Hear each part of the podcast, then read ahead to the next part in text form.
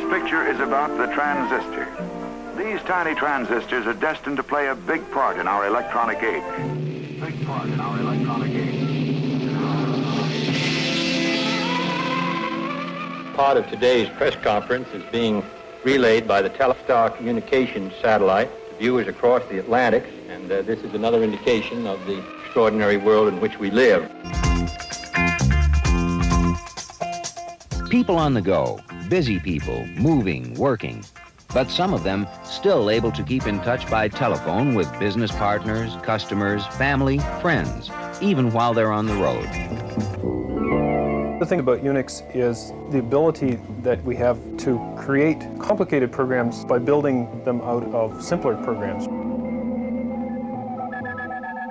Cell phone networks, Unix code, solar panels, information theory, the first communication satellite. What if I told you that there was one place that invented all of those things and more, much, much more? One place that was the technological Big Bang for modern communications.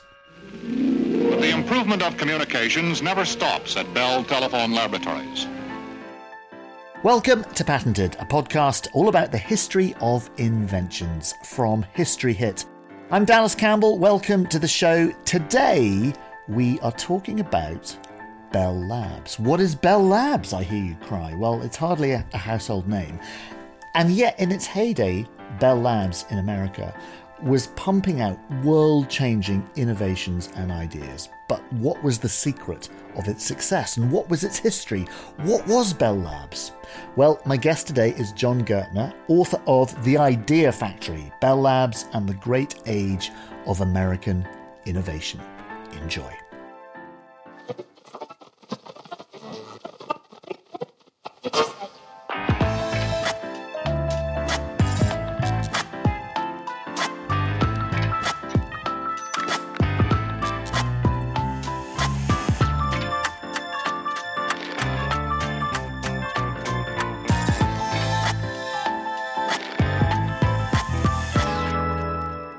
I'm with Jon Gertner. Welcome to the show. It's lovely to have you with us, joining us from early morning in New Jersey in the sweltering heat. Yeah, hi Dallas. Thanks for having me.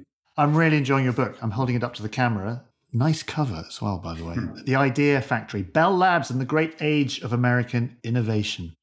Hey, listen, are you writing a book about Voyager at the moment as well? I am. And uh, it's actually a very exciting process. You know, you get to go to NASA and talk with all these wonderful scientists who worked on the Voyager mission. So it's it's been really interesting. Have you talked to John Casani? Yeah, I met with John. John's a good guy. Um, John invited me to his 90th birthday party. I think I'm going to go there in September. You should. He's got a very nice house. I went to his house a while ago because I made a documentary with Chris Riley about Voyager for the BBC. I'll have to watch that. Have you not watched it? Is it farther? Is it that one? No, no, no. It was the No, one before different. Voyager to the Final Frontier.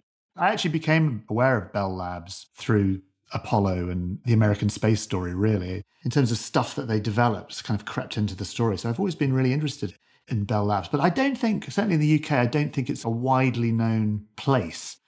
Let's start right at the beginning. For those who don't know what Bell Labs was, what is it and why is it interesting? Well, the very short answer is that it was maybe, probably, arguably the greatest sort of research and development lab of the 20th century. I don't think that's an American centric view of it because really the technologies that came out of Bell Labs were cellular phone systems, the transistor, which is really the building block of all digital products. The theory of the laser came out of Bell Labs, as well as a variety of different kinds of lasers. The idea of telecommunication satellites was first tested at Bell Labs.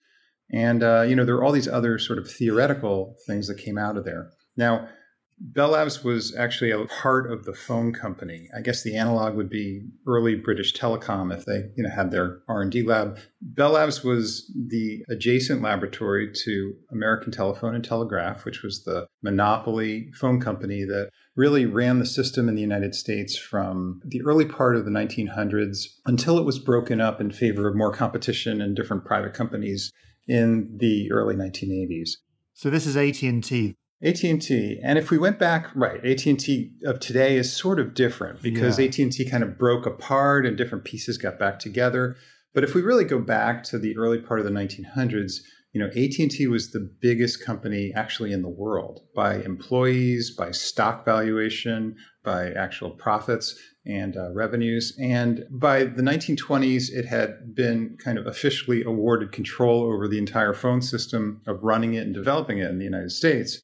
And in 1925, people who ran the phone company, who ran AT&T, decided to create this sort of standalone R&D lab Bell Telephone Laboratories or Bell Labs, and this was going to plan the future of communications.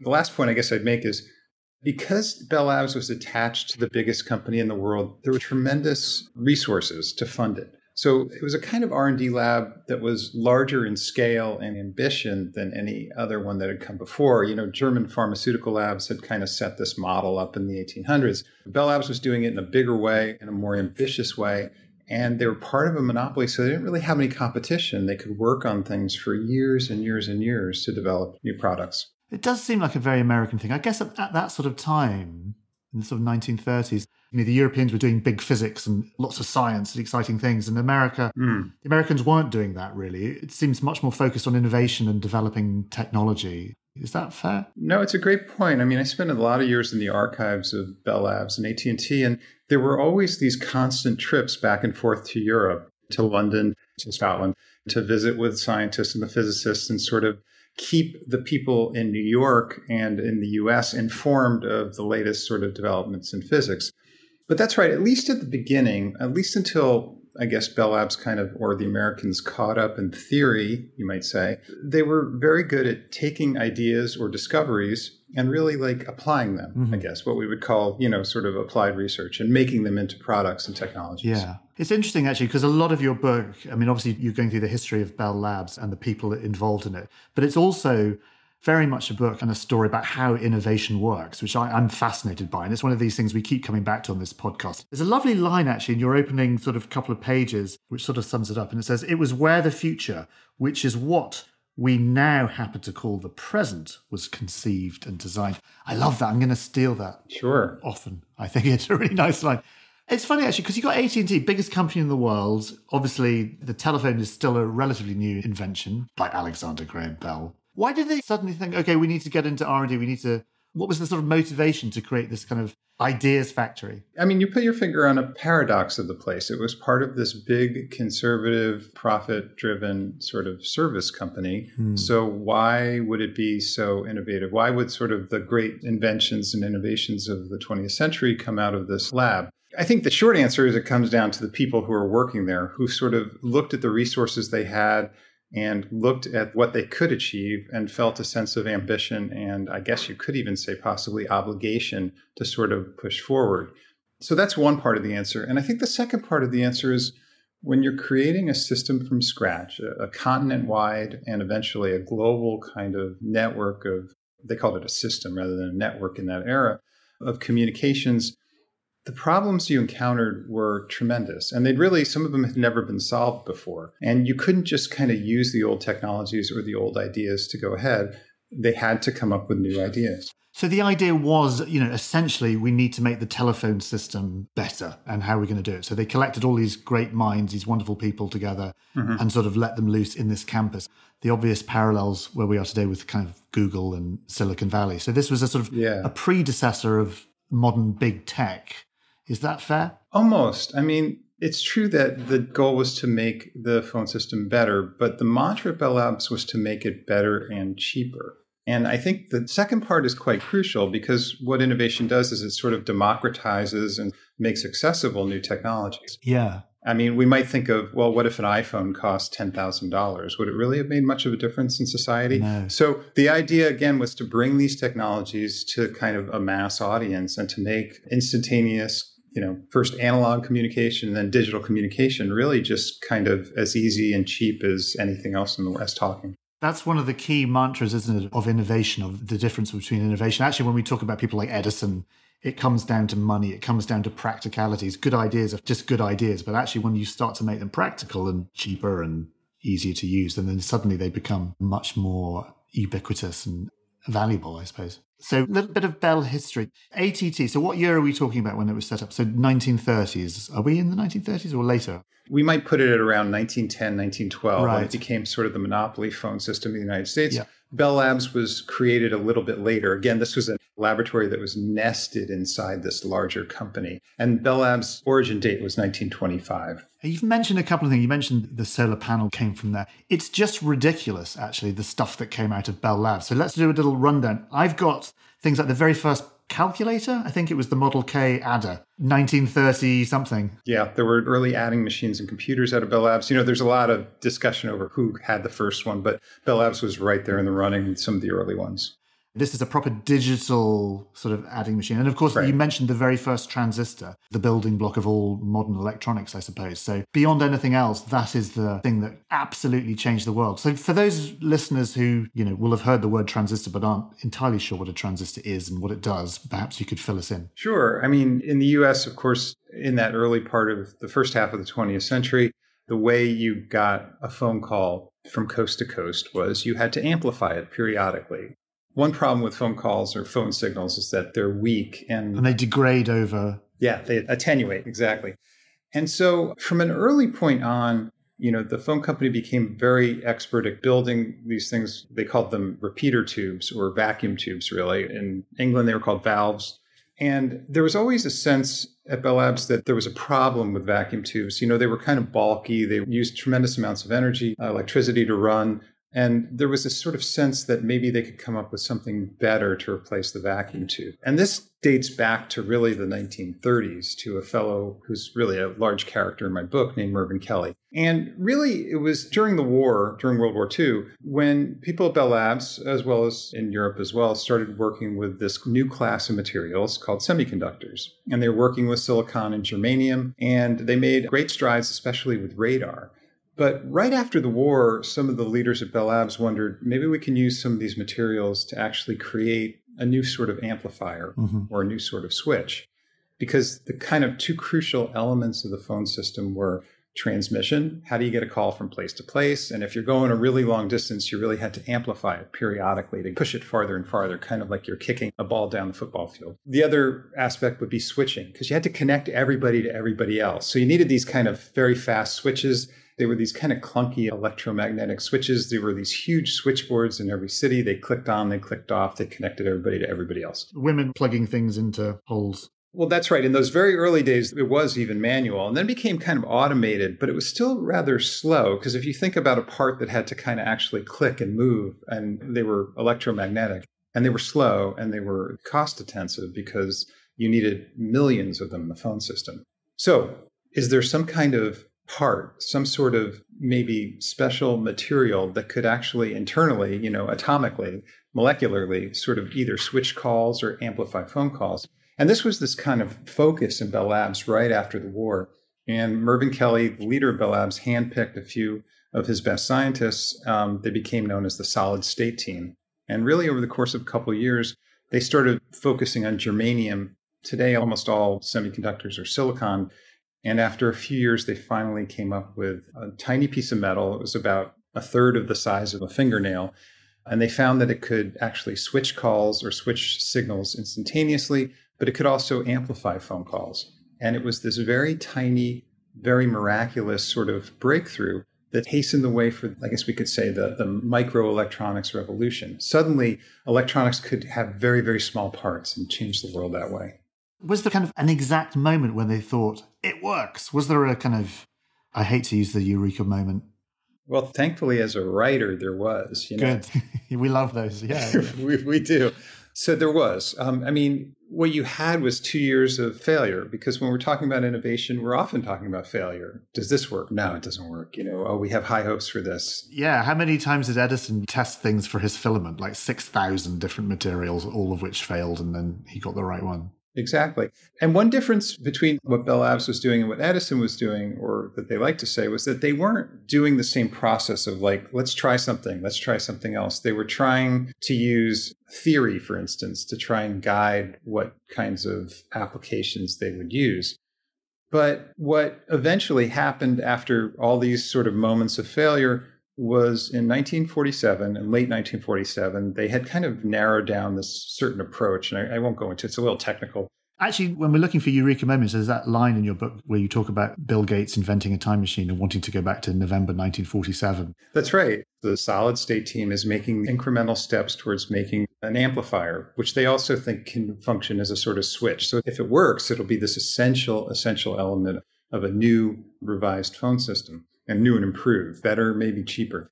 And really, by the mid part of December 1947, they've kind of found that they can use a slightly impure, tiny piece of germanium and they can run a phone signal through it and they can amplify it, uh, I think 17 or 18 times.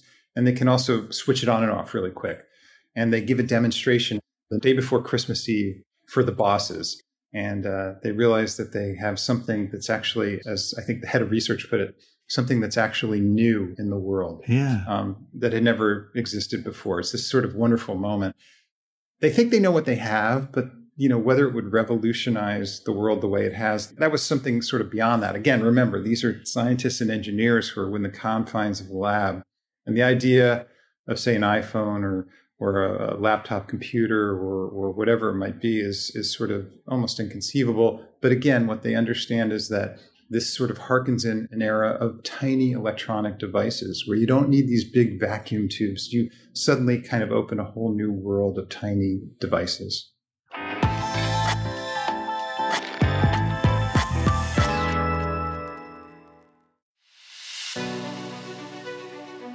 How much of a tyrant really was Julius Caesar? Would we have ever stood a chance against the first dinosaurs? And did Helen of Troy really have the power to launch a thousand ships? Well, you can expect all of this and more from the ancients on History Hit. Join us twice a week, every week, as we explore some of the greatest moments of our ancient past. Subscribe to The Ancients wherever you get your podcasts.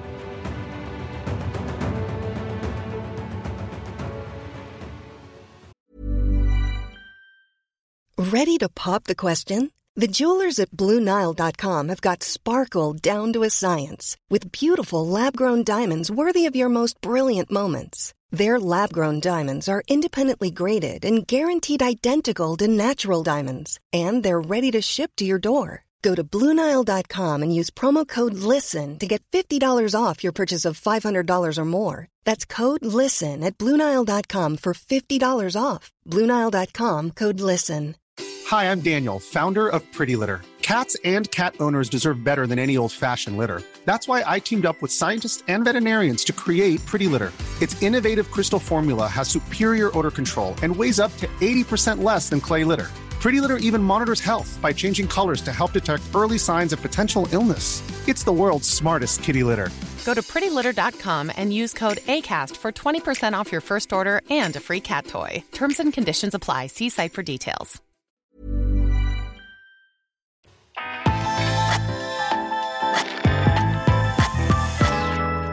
Let's get into Bill Gates' time machine and just whiz back. I, I'm sort of interested to know what what life was like kind of on this campus because it was a campus a bit like the kind of google campus i'm sure you might have been to these big campuses i've been to these big campuses what was life like that and who were the main players you, you mentioned a couple Sure. I mean, I actually personally grew up kind of not far from the main lab, and Bell Labs was started in New York City. It moved to the New Jersey suburbs and to this campus you described, which is um, hundreds of acres and beautiful leafy trees and brick buildings that the scientists and engineers could work, you know, without disturbance in this kind of bucolic setting. And, you know, in some ways, I think it was the template for this sort of suburban office park. It was a kind of, I think we might even say it was sort of university like. I mean, back in the 30s, 40s, and 50s, you literally had many of the smartest people in the world working together here. And, you know, Bell Labs at that point, especially in the 50s and 60s, had a reputation of, you know, winning Nobel Prizes and really leading in physics and engineering. So they could recruit people not just from, you know, American colleges, but all over Europe and Asia as well. And really they gravitated to this one place. So, you know, there would be almost the equivalent, I think, of what we might call intellectual salons. And lunchtime at Bell Labs in the cafeteria was sort of this incredible exchange of ideas where different people from different disciplines would sort of discuss certainly science, but also any problems that they might be working on at that moment. And I think one thing that probably is crucial to understanding Bell Labs, and maybe I think is representative of sort of how innovation has worked since then, is that early on, I think the people who were managing this place believed that the problems that had to be solved by this company and by sort of modern electronics companies in general would only yield to people of different disciplines working together, which sounds sort of obvious now, but that good ideas came, you know, not from getting a bunch of physicists together in a room, but what you really wanted was, you know, engineers, physicists, chemists, all these people working together and sometimes having tension between each other. And that's how new ideas got solved. Who were the kind of main characters? You mentioned a couple of names, but who were the kind of big players particularly the kind of solid state group who were responsible for the transistor. Because to me, you know, looking at the book and looking at some of them, they're not household names, and they they should be household names, really, given what they did. Yeah, some of them had become household names, and, and many of them just sort of lived in obscurity and have, have been forgotten. I mean, there was a certain kind of class of people, I call them the managers, and they were people like Mervyn Kelly and Jim Fisk. They were very, very capable people at managing ideas. But the sort of more, I guess we could say, colorful characters are William Shockley, who was really the head of the transistor team and um, had all sorts of awful ideas about race and intelligence, but really was just an absolutely brilliant physicist with, as many people I interviewed told me, had the quickest mind they'd ever encountered, somebody who was just instantaneously brilliant. Mm. And another person of that era who didn't work on the transistor team was working more in the area of theory and digital communications was somebody named Claude Shannon. And I think Shannon was a kind of true eccentric. I mean, he would he would ride a unicycle up and down the hallways while smoking cigarettes and juggling at the same time. He loved building machines that would do nothing. There's a word for those kind of machines. Oh, oh, sure, what sure. Uh, which flew out of my head. Uh, yes. Shannon actually at one point built a, a box that you turned a switch on, the top of the box opened, a hand came out, it turned the switch off and then the hand went back in the box. Shannon was the first to do that. Oh, there you go. So that comes from Bell Lab. Actually, there's another weird thing I found in Bell Labs in my Bell Lab research. Apollo 12, mm-hmm. they got some New York artists, Andy Warhol, Robert Rauschenberg, a bunch of these kind of New York artists of the 1960s, and they got them to do little doodles on a piece of paper. Mm-hmm. And Bell Labs shrunk it down into this tiny kind of silicon wafer thing, which they put aboard Apollo 12 and so there's all this art on the moon. I think they did it in secret. It sounds like a Bell Labs thing, yeah. It just sounds like one of those kind of like slightly eccentric things that they did. And actually, you know, we talk about these successes from Bell Labs, the transistor, the solar panel, the satellite, all these things. Quite a lot of failure as well. One of the things that marks out innovation is you need to have time to fail. And there were lots of things that went wrong. I think it was the picture phone. There were an early example of, well, let's have a video phone in the 1960s that really kind of didn't catch on and cost certainly millions to not work properly. Yeah, no, very much so. I mean, there were these private, I think, sort of more predictable failures when you're working on something difficult and you're kind of engaging in failure and learning from it and trying to still solve the problem. And then there were, like you pointed out, these big corporate failures. Okay, this company was supposed to kind of create the future of communications. So, what is the future of communications? And in 1960s, they decided, and it was unveiled at the World's Fair and all this, that the, the real way everybody was going to talk to each other was through video phone or picture phone, as, mm. as you put it. It makes sense. It totally makes sense. Yeah, I mean they were right and they were wrong. I mean they were right in the sense that as as you and I are now talking to each other on laptops, it was the future. But you know, they were way too early. You know, 40 years too early. So the technology just wasn't there in order to make it work properly. It was that why they were too early?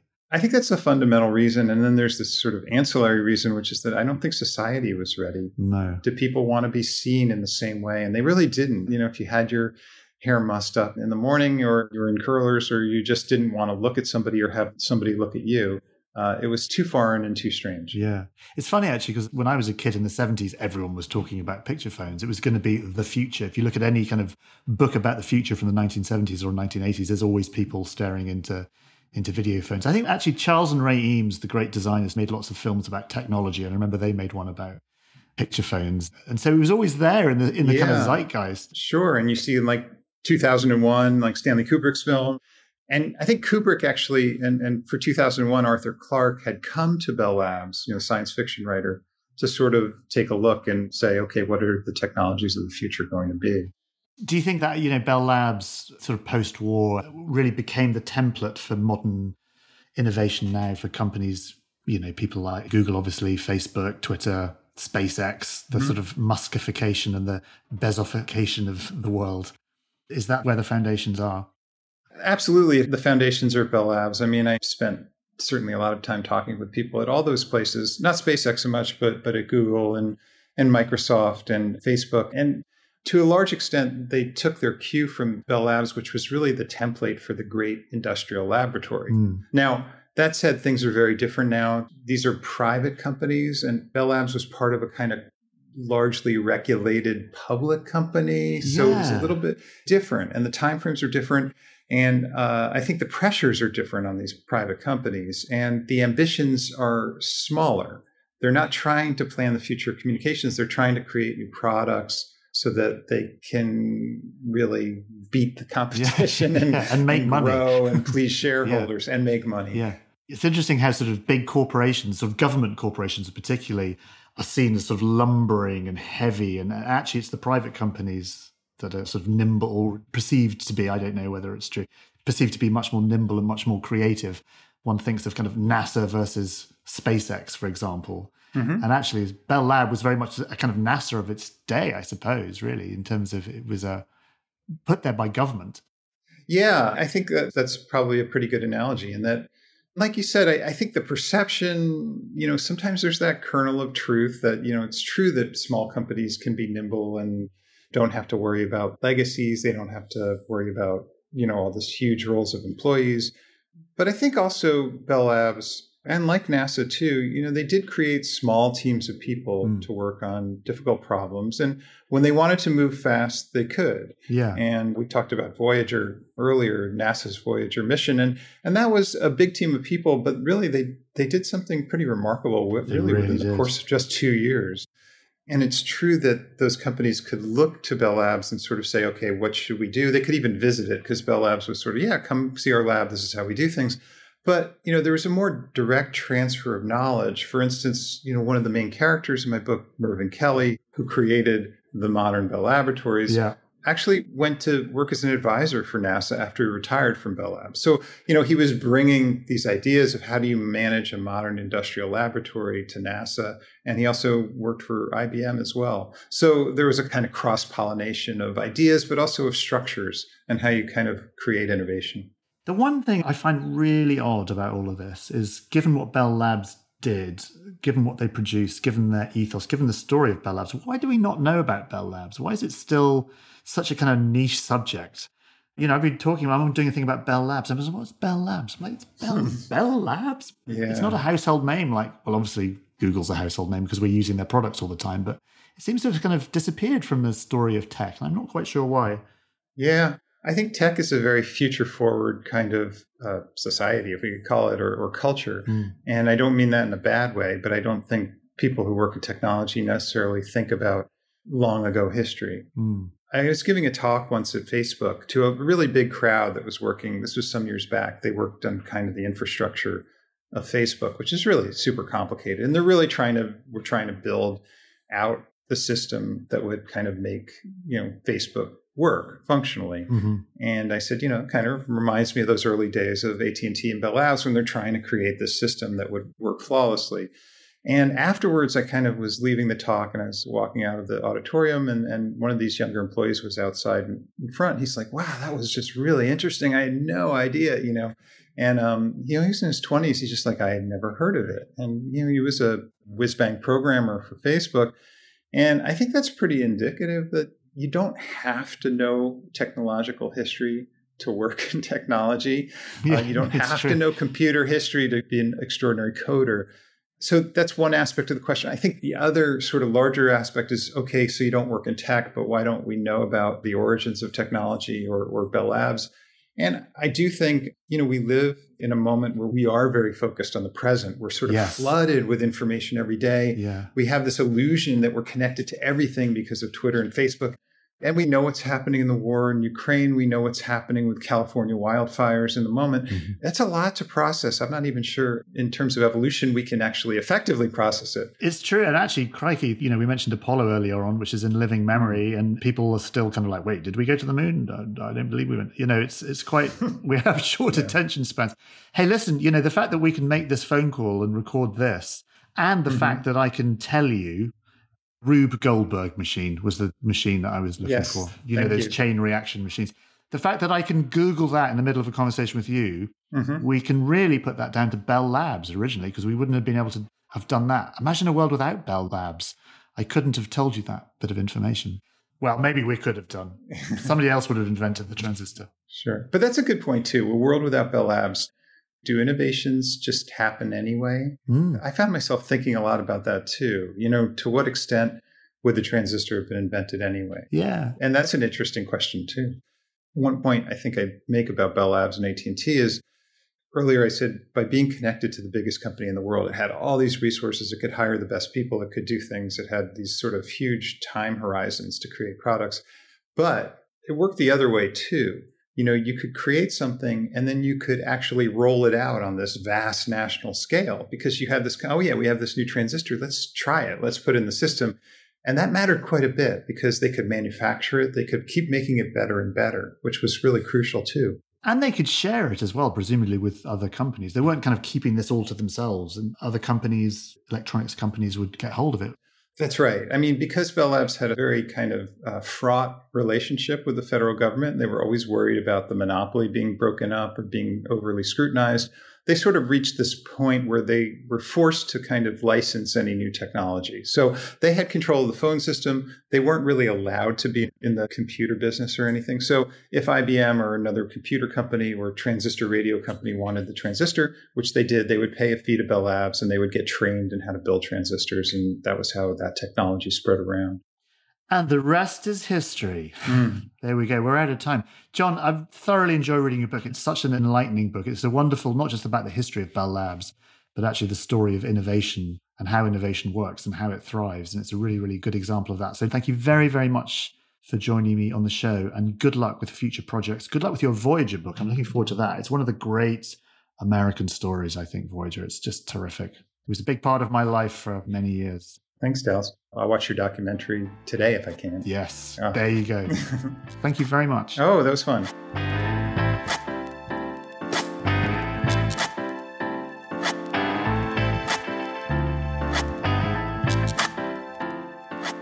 Thank you very much for listening. Thank you, Jon, for joining me. Jon's book, The Idea Factory, is the kind of company history that you will actually want to read. It's a terrific book uh, about an absolutely fascinating place that not enough people know about. But if you're interested in technology, if you're interested in innovation, then you need to know about Bell Labs and you should read Jon's book. Uh, by the way, the archives we played at the start of this show were courtesy of AT&T Archives and History Centre, uh, and they've got an incredible archive of videos made by Bell Labs over the years. Now, if you've enjoyed today's show, please leave a rating, a glowing, glorious rating, obviously, and a beautiful review. It helps others discover the show. Coming up in September, I'm really excited because we're doing a little mini series, a three part series on the history of forensics, which is absolutely fascinating. Uh, also, get in touch if you've got ideas you want me to explore, stories you want me to tell, things you want me to investigate. We'll, we'd love to put them on the list. Next episode, we are going back in time, way back in time, in fact, to the ancient world, to ancient Egypt, where I'll be exploring the mysteries of the pyramids. Who invented the pyramids? Where did they come from? While I still have you, very briefly, if you fancy getting all of the History Hit podcast archive, and new episodes ad free, along with hundreds of history documentaries to watch. Download our app across Apple App Store, Google Play, and smart TV platforms. Follow the link in the show notes or go to historyhit.com slash subscribe. There is thousands of hours of history on there, including a documentary on science in the Middle Ages with Seb Falk, and also one with me talking about the secret history of the space race. As a patented listener, you get a special gift if you use the code patented at the checkout. You get 50% off your first three months. That's patented for 50% off your first three months. And if you're an Apple listener, you can subscribe for new ad free podcast episodes within the Apple app.